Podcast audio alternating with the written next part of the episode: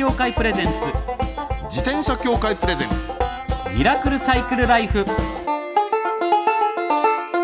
今週も始まりました。自転車協会プレゼンツ。ミラクルサイクルライフ。パーソナリティの石井正則です。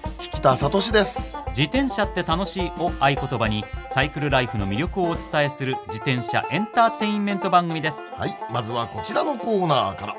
週刊自転車ニュース当番組が独断で選んだ気になる自転車ニュース。まずはこちら。兵庫県内で初。自転車をそのまま乗せられる路線バス。増えましたね。はい。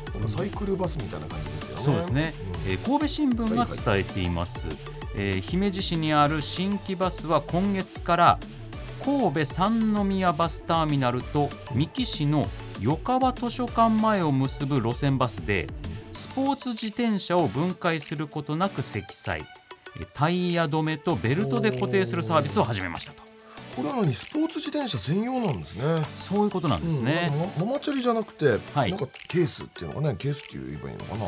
あのロードバイク用のはい。セッティングのセッティングなね。場所に乗っけてっていうことですもんね、はい。うんですからバスで六甲山を越えて北播磨の自然の中でサイクリングを楽しむということがねできるルートになるんですね、えー年間を通じた自転車の積載サービスは兵庫県内では初。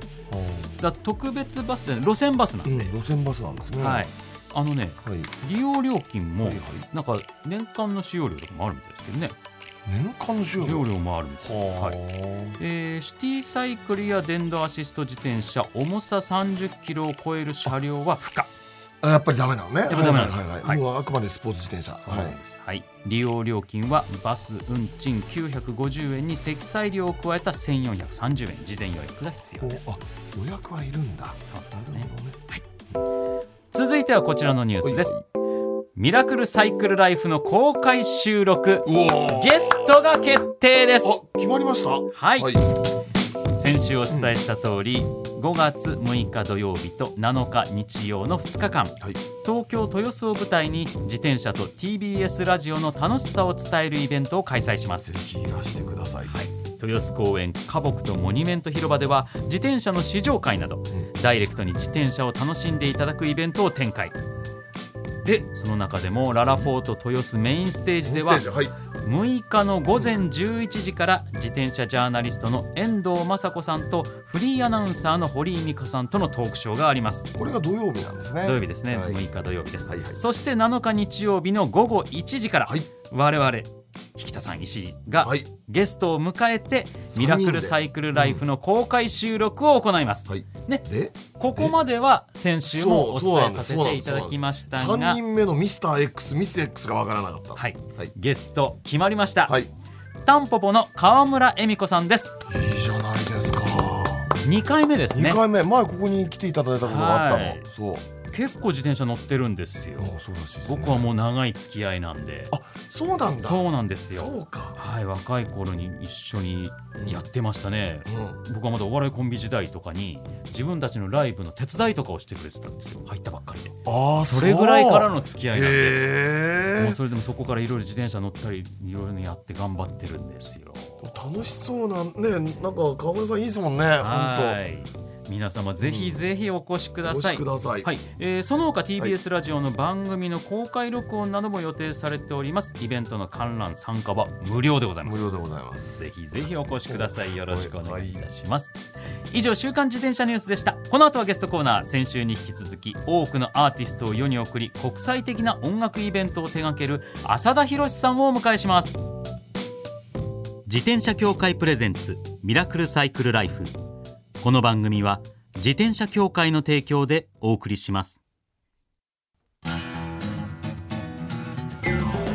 自転車協会からのお知らせです。スポーツ用自転車の場合きめ細かいメンテナンスも必要ですね。だからしっかりとした技量や知識を持ったスタッフのいるお店でお買い求めいただくことがとても大切なんです。そこで誕生したのが SBAA プラスです。この SBAA プラスとは一定の実務経験と十分な技量を持ち自転車協会主催の試験に合格した販売者の方にだけ認定されます。今回制度が一部改正になり認定者にスポーツ用自転車安全整備基準に基づいた整備を受けてもらうと SBAA プラスマークを貼ってもらうことができます。だから SBAA プラスマークはしっかりとしたメンテナンスを行った安全安心の証と言えます。SBAA プラス認定者のいるお店でメンテナンスを受けて快適なサイクルライフをお楽しみください。SBAA プラスについての詳しい情報は自転車協会 SBAA ホームページ SBAA-bicycle.com まで。さあゲストコーナーです。先週に引き続き浅田博さんです。よろしくお願いいたします。よろしくお願いします。よろしくお願いします。いやもう先週のお話で、とにかく自転車お好きなんだなということが、この調べ力がすごすぎるというね。そうなんですようん、何なんでねございましょうという。はい。だから乗り物好きなんですよ。だから車も好きだし、はいはい。オートバイも好きだし、でもやっぱり自転車が一番こう楽ですね。車だと車で1台のところに自転車だと10台とか置ける置けるじゃないですか、車ほど高くないし。これこれマニアの考え方なんですよね、はいそうです。僕最近イヤホンマニアの人で話したことがあってほうそうしたらヘッドホンマニアとイヤホンマニアで、あヘッドホンは場所取るもんねって話になるんですってえー、っつってそのレベルなのってそうですねなるほどいやそうそういう考え方ですよね。でもね、本当にすいません、余談でございました。えー浅田博さんは1944年の生まれ、横浜市のご出身。1970年代から外国人アーティストの招聘、ザ・コレクターズやピチカート5などのマネージメント、国際音楽産業見本市、サウスバイサウスウエストのアジア代表など、長年にわたって音楽業界を盛り上げていらっしゃいます。そして番組史上最高と言っていいほどの自転車マニアでいらっしゃいます。本当なんですよね。先週ちょっと。まあでももっと日本にはマニアの方たくさんいらっしゃるんじゃないですか、うん。あのねわからない。そうかもしれません。のあほらああんまりマニアの人って人に言わないんですよね、多分速攻だと思うんですよ。でしかもあのほら有名人ではい。マニアっていう人はそこまでいないっていうね。そうですよね。だってあのまあラジオ番組っていうのは、はい。リスナーの皆さん一応台本があるんですよ。うん。一応進行台本ってあるんですけど、はい。そこに書いてある、えっと、車種ブランド名の、うん。えっと、半分も僕は分からない。私もね半分ちょいしか分からはないかった、でしかも、はい。えー先週の段階でそのうちの1車種ぐらいの名前しか出てきてないっていう。えっ、とはい。ビアンキも出てきてないですよね。ビアンキは有名ですけど、まあビアンキは有名そうですね。レニアーノうんレニャーノってやつなんですよねこれ。レニアーノっていうのはこれはレニアーノもすごく昔は有名なメーカーでしたでねレレニャーノはねかっこいいです。かっこいいっていうのがねねあの我々が見ても、あ昔のサイクリング車の細いやつってこれだったよなっていうね、そうですねねそうそうそうそこれあとなんか珍しいものは何かあります？その中でも。浅田さんご自身でもこれ持ってんのはなかなか珍しいんじゃあないかってのいうものがあれば。パッソーニって新しいメーカーこれキサンがほとんどなんですけども、はいはいはい。キサンを作ってるあのまあ新しくできたメーカーなんですけども、それのなんですかプロトタイプなんですけどもう多分50台ぐらいしか作れなくて生産には至らなかったっていうちょっと後ろのあの、普通こういうあ後ろ三角じゃないですか、はいはいはい。その三角じゃなくてちょっと違う形をしてて。うあそうですか。はい。これはキサンキサンですね。パソニーはね、げ現代っぽい。現代っぽいっていうのがもう新しいですよね。ねあのみ最近はも未来っぽいですよね。そうですね、最近もうあれかな。あのチタンだけじゃないのかな。もう他の素材もつく使ってるかもわかんない。一時期は本当にチタンのパストニーみたいな、はいねそうそうそう、で先週もお話ありましたけど、はい。そのやっぱりフレームを手に入れたら、はいはい。その同時代のパーツを集めて組んでかれるっておそうで話ですしたねけど。だから一番む苦労したのはあの、ビアンキのパリルーベっていう、はいはい後ろでこうギアをチェンジする。あった。えそんなのあるんですか、あります。今今の自転車しか知らない人からしたら信じられないと思いますよ、わわけわかんないと思います。後ろに、え後ろのフレームにサドルのこう、うん。あのギアチェンジのレバーがついててそうでこうギアチェンジする逆回ししてギアチェンジをするという非常に、逆回しをする、はい。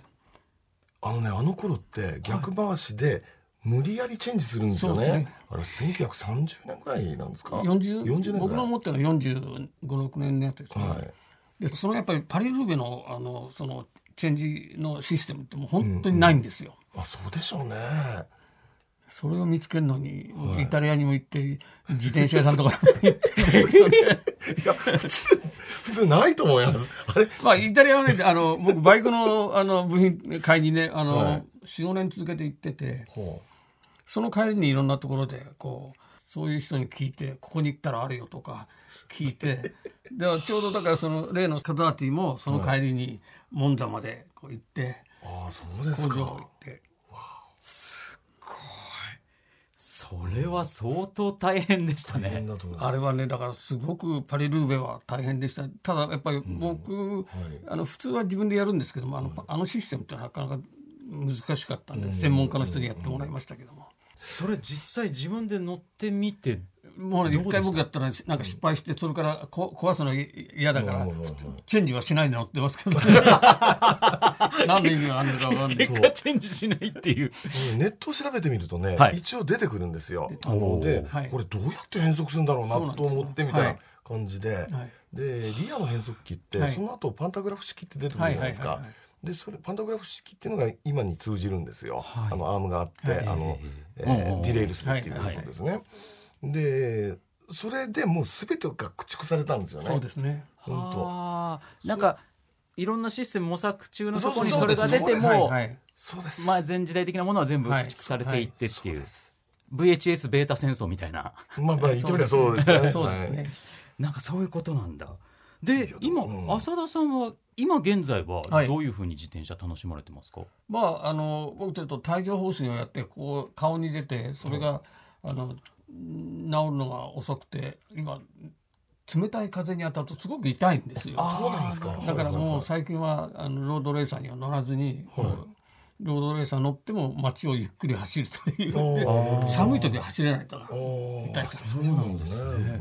でもゆっくりとスローライドな感じで楽しまれてるんですね。まあだから、あのーバイクライドでなんか東京に乗る時はまあ乗りますけども、そんなにねスピード出さないけども、すごいですよね。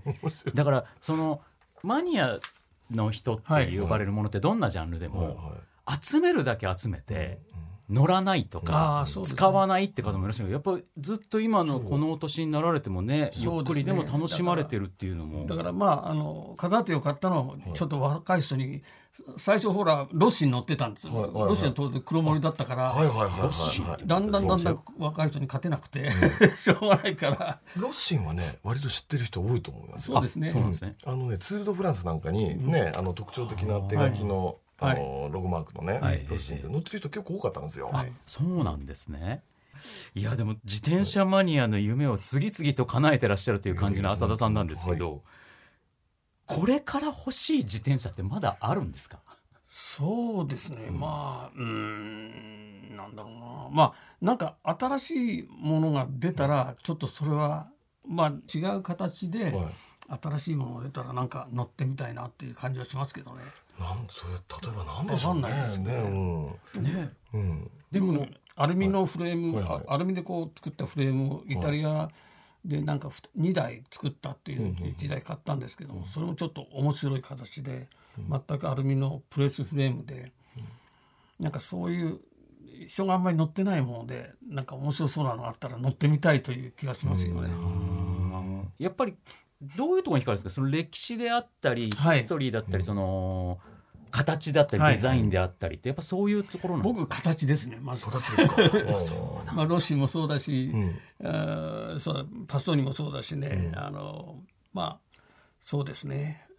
カザーティもそうですね。カザーティすごくかっこいいと思いましたね。そうですね。はい。うんやっぱそこまず形なんですね。はい形が好きっていうのは重要です。やっぱそこなんですよね結局自転車ってなんかす、なんか日本人って特にそうだと思うんですけどどんなものであってもスペックの方にやたらこうそうですね。データに意識いきがちでですよね。でも結局やっぱり形が好きじゃなかったら愛着湧かないから乗らなくなっちゃうんですよね。そうなんですそよね。れはありますよ。服で選ぶとかね理屈をこねて選ぶと飽きちゃうんですよ。いつかねなんか、うん、なんか違うなって、う。ん。うん。そうかもわかんないですね。ね。やっぱ好きで乗るっていうのが一番。大事ですね。まあそういった意味では音楽もね、そういった要素強いと思うんですけども、ここで音楽の話題へ移りたいと思い。ます。えー4月29日と30日埼玉県狭山市県営狭山稲荷山公園の特設会場でハイドパークミュージックフェスティバルが開催されます。改めてどのようなフェスティバルなんでしょうか、はい、あのまああのきっかけはねあの自転車仲間だったんですけども、あのすごくいい公園で、まあ、あの大体野外のフェスだと遠くに行かなきゃダメみたいなのがあるんですけども、あのここはね池袋から37分かな西武線で来ると駅の前がもう公園なんですよ。駅出てすぐなんですもうね駅出てすぐなんですよ。であのそれこそあれですよ。自転車で来る昔近藤二之助っていうはいはいはいはい。い。るんですけども、はい。二之助は自転車で来ましたね東京から。あ。そうですか、はい。近藤佐之助さんも自転車お好きで有名ですもんね。有名です、一度面白いですよ相手の話も。いやいやわかります。そうですよね。だから自だから自転車でもねあの来てる人何人もいますね。あそうですか、気持ちよさそうですよね。ね。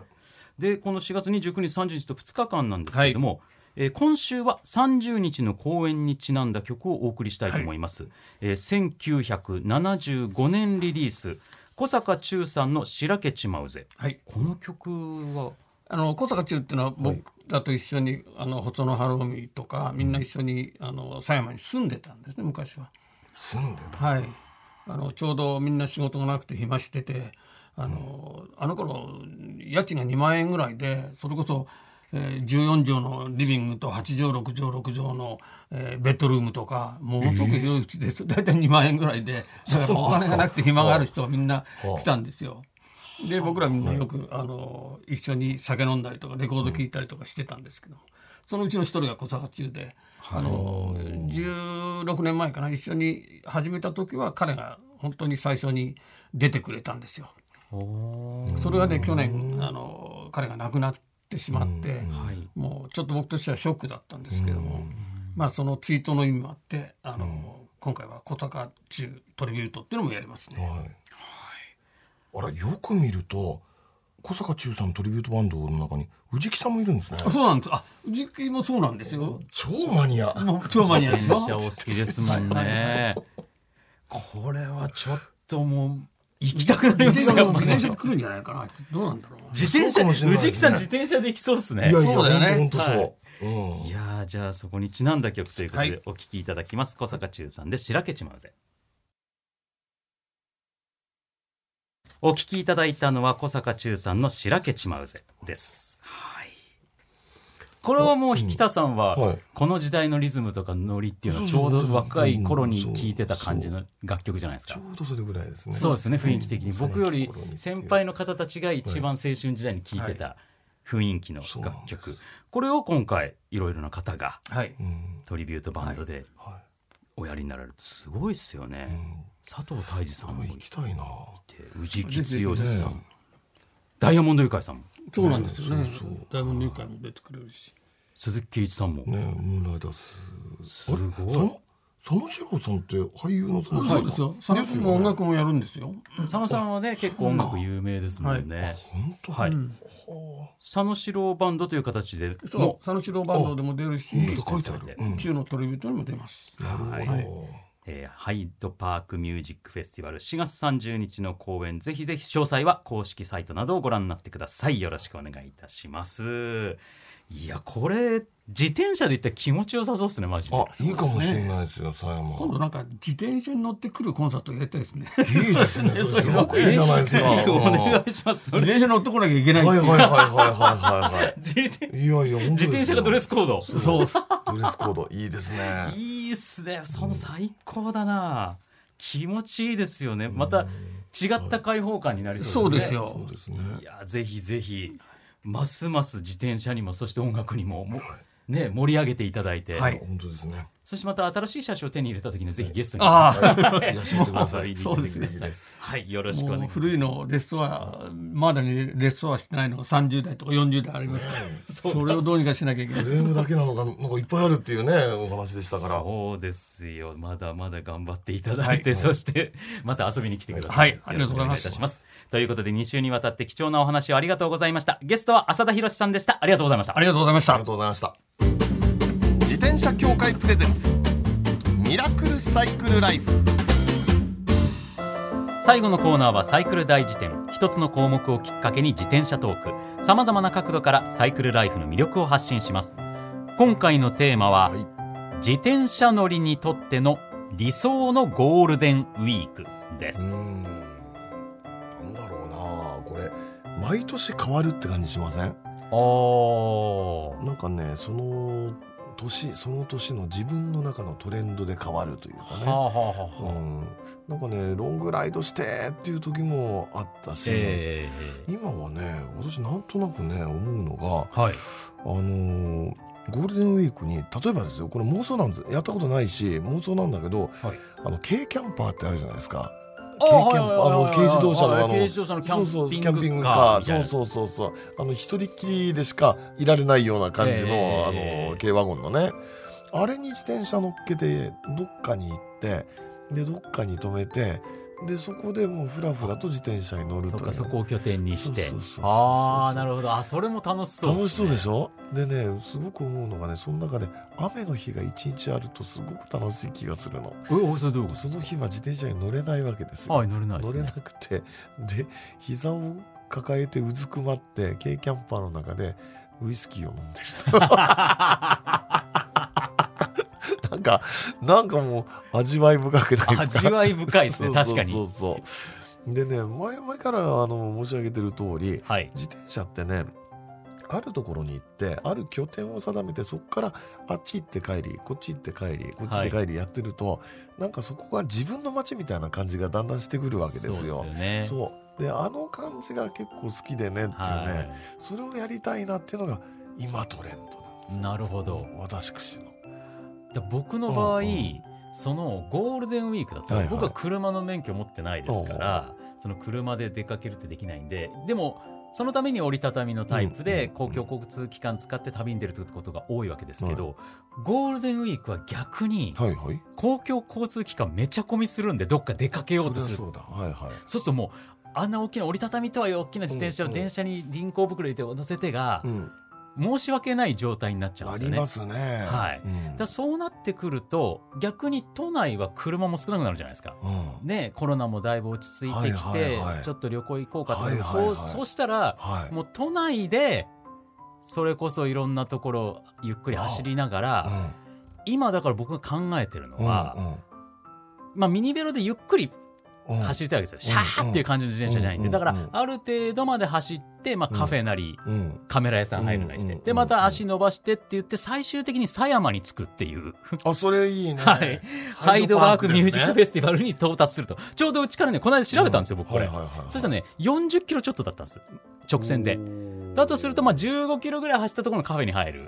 15キロぐらい走ったところのカフェに入る。それで最後到達するだったら正直40キロ一気に走るっていうよりもう15キロぐらいだったらミニベロでもすごく気持ちよくゆっくり走れる。しかもいつもより都内は車も少ない。これ最高だなっていう。でこれが2930でしょ？うんうん4月の2930うんう。んうんで5月67はは豊洲に行けばいいわけですよ。それだ。自転車業界プレゼンツ TBS ラジオゴールデンウィークフェスティバル2023これしかないですね。完璧ですよ。こっちの方が狭山よりも楽だぞ。はいそうなんです初心者向けだぞと。ね？豊洲公園花木とモニュメント広場に行ってうんで自分の自転車を置いて新しい自転車試乗会試乗させてもらったりとかしてはいはいはいはい。でそれでそのままえー午後1時からね我々日曜日はトークをして楽しいトークが待っているというはねい。皆様ぜひぜひそんな感じぜひいらしてください。もうもちろんね、はい電車でいらしてくださっても結構ですし自転車でいらしてくださっても大丈夫ですから、皆さんぜひぜひ遊びに来てください。あーでもハイドパークミュージックフェスティバルも本当行きたいな、うんこれこれはいいな。はい、はい。今年はだからイベントですね、イベントですね。はい。それがベストだと思います。以上サイクル第一点でした。自転車協会からのお知らせです。街ではライト自体がついていない自転車やブレーキをかけてもちゃんと止まらない自転車を多く見かけます。これって安全面から考えるととても怖いですよね。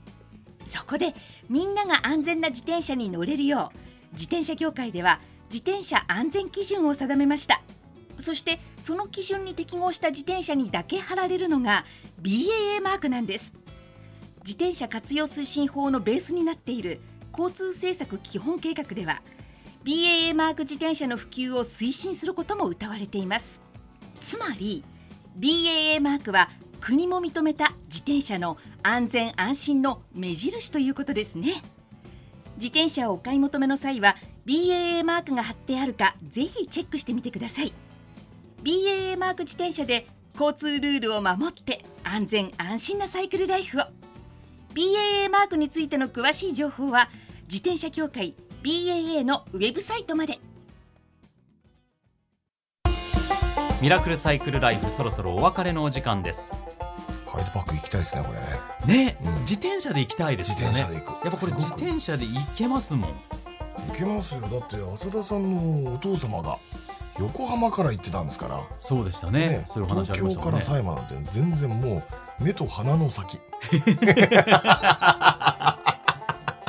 それこそゴールデンウィークですからね,、気そうですよね。持ちよく行ける時期ですから、皆様もぜひぜひ、はい。えー詳細は公式サイトがございますので、えーハイドパークミュージックフェスティバルで検索してみてください、番組ではマイ自転車ニュースサイクリストあるある自転車脳内 BGM 募集中です。忘れられない愛車の思い出も大歓迎。採用の方には番組オリジナルステッカーを差し上げます。メールアドレスはすべて小文字でサイクル -r アットマーク tbs.co.jp cycle-r アットマーク tbs.co.jp までお待ちしております。お待ちしてます。それではまた来週お会いしましょう。お相手は石井正則と。北里志でした自転車協会プレゼンツミラクルサイクルライフ。この番組は自転車協会の提供でお送りしました。